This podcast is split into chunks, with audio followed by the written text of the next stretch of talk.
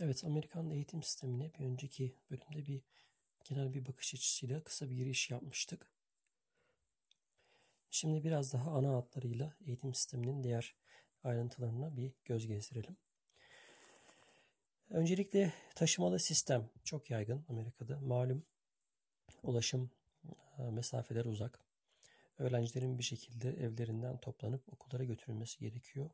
Bu yüzden Amerika'nın hemen her yerinde sarı renkli büyük e, okul otobüslerini görmeniz mümkün. Okul otobüslerinin her zaman olduğu gibi geçiş önceliği mevcut. Bu yüzden herhangi bir şekilde e, stop lambasını, dur e, lambasını çalıştırdığı zaman önünden, arkasından, sağından, solundan kimse geçemez. Okul otobüsleri oldukça eski, e, yeni modellerini çıkarsalar da hala Amerika bu tip sarı renkli okul otobüslerini kullanmaya devam ediyor. Bazen büyük şehirlerde e, minivanlerinde veya küçük dolmuşlarında e, veya mini araçlarında e, okul otobüsü olarak kullanıldığını veya servis anlamında bir nevi büyük sistemin küçük birer parçaları anlamında kullanıldığını görmek mümkün.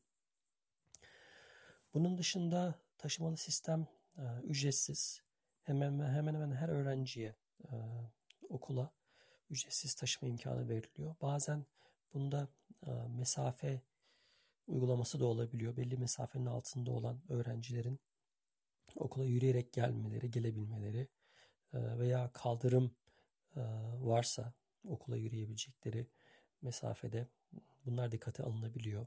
Bazen aileler getirip çocuklarını okula bırakabiliyorlar.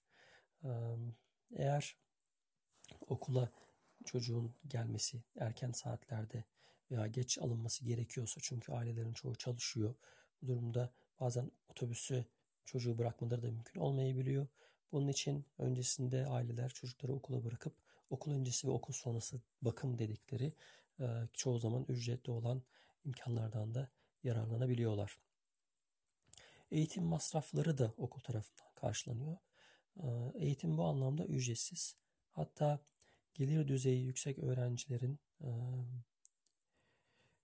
daha doğrusu gelir düzeyi belli bir seviyenin üstünde olan öğrencilerin yemek ücretleri bile çoğu zaman çok yüksek bir yakın tutmayabiliyor. Kafeteryadan veya okulun yemekhanesinden yemek alabiliyorlar.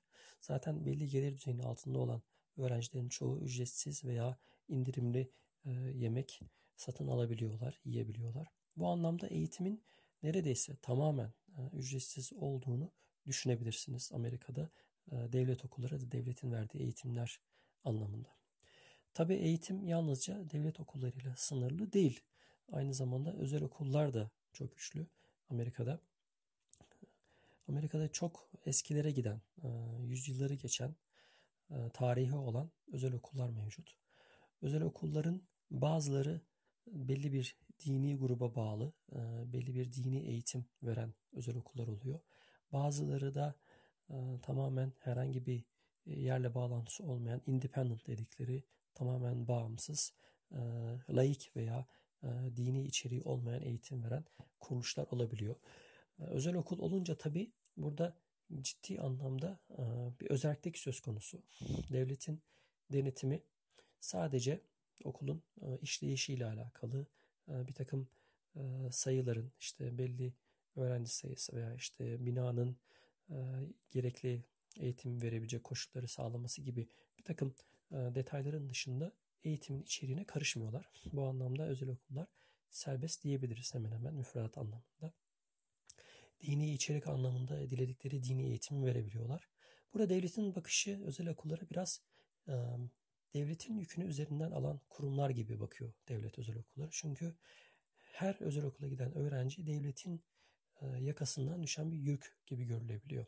Eğer bir öğrenci için e, yıllık masraf 10 bin dolar ise devlete veya o yerleşim yerine düşen masraf 10 bin dolar civarındaysa bu masrafın tamamı artık özel okul üzerinde kalmış oluyor. Hatta insanlar özel okula para ödedikleri için devlet çoğu zaman özel okullara da teşviklerde de bulunabiliyor. Çocuklarını özel okula gönderen ailelere bazen yıllık 3 bin dolarlık, 4 bin dolarlık teşvikler de verdiği olabiliyor. Bu da yine gelir durumuna göre değişebiliyor. Bunların belli kriterleri var. Son dönemde özellikle Trump yönetimi bu anlamda çok ciddi girişimlerde bulundu ve özel okullara teşviği artırmaya çalıştılar. Bu da tabii demokratlar tarafından ciddi bir eleştiriyle karşılandı. Özel okullar içerisinde belli grupların okulları var demiştik. Belli dini grupların, oluşumların okulları var. Bunlar içerisinde dini kimliklerini çok net bir şekilde öne çıkarsa da öğrencilere herhangi bir dini e, empoze etme düşüncesi olmayan okullar da var. Mesela bunların içerisinde en yaygınları, en bilinenleri Quaker'ların, Quaker diye bilinen dini grubun Friends adıyla kurdukları okullar. E, 20'den fazla eyalette bu okul zincirine sahipler ve artık e, belki yüzü aşkın senedir bu işi yaptıkları için eğitim anlamında da ciddi bir başarı elde etmiş okullar. Buralarda e, öğrenci kaydı olarak hemen hemen her e, dinden, milliyetten, farklı görüşten öğrenciyi kaydediyorlar. Bu noktada herhangi bir ayrım yapmıyorlar. Yalnızca kendi müfredatlarını takip ettiklerini söylüyorlar. Kendi görüşlerini sunuyorlar. Dileyen kabul eder, dileyen kabul etmez diye yaklaşıyorlar. Evet, özel okullarda eğitim genel olarak bu şekilde. Amerika'da temas etmemiz gereken belki de bir başka konu da özel eğitim, special education da deniyor aynı zamanda. Özel eğitim Türkiye ile kıyaslandığında oldukça farklı bir uygulamaya sahip. Öğrencilerin özel eğitime tabi tutulan veya e, o, o şemsiyenin altına e, giren öğrencilerin tamamen normal eğitime entegre edilmeleri istenen, arzu edilen bir şey. Bu öğrencilerin herhangi bir şekilde e, ayrımcılığa tabi tutulması veya ayrı bir binada, ayrı bir sınıfta dahi eğitim görmesini tavsiye etmiyorlar. Daha çok bu öğrencilerin normal diğer öğrenciler gibi aynı sınıfa girmesini, aynı dersleri almasını ve aynı eğitim sistemine e, tabi olmasını teşvik ediyorlar Amerika'da. Özel eğitimin de tabii belli bölümleri var. Bazen özel eğitimde e, çok ciddi sıkıntısı olan öğrenciler de olabiliyor. Otizm spektrumunda olan öğrenciler veya zihinsel veya bedensel bir takım engelleri olan öğrenciler de normal devlet okullarında eğitim alabiliyorlar. Bunlar için o öğrenciye özel customized dediğimiz, specialized, individualized denilen bir takım bir nevi o öğrenciye has bir program yapılıyor. O öğrencinin o planı takip etmesi sağlanıyor.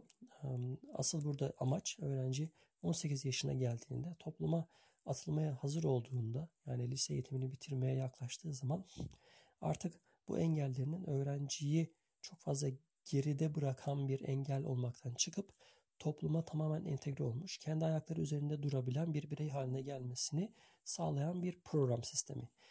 Çoğu zaman special education özel eğitim denilen sistemin içerisinde olan öğrenciler diğer akranlarına göre ciddi anlamda gelişme gösteremeseler de bunların asıl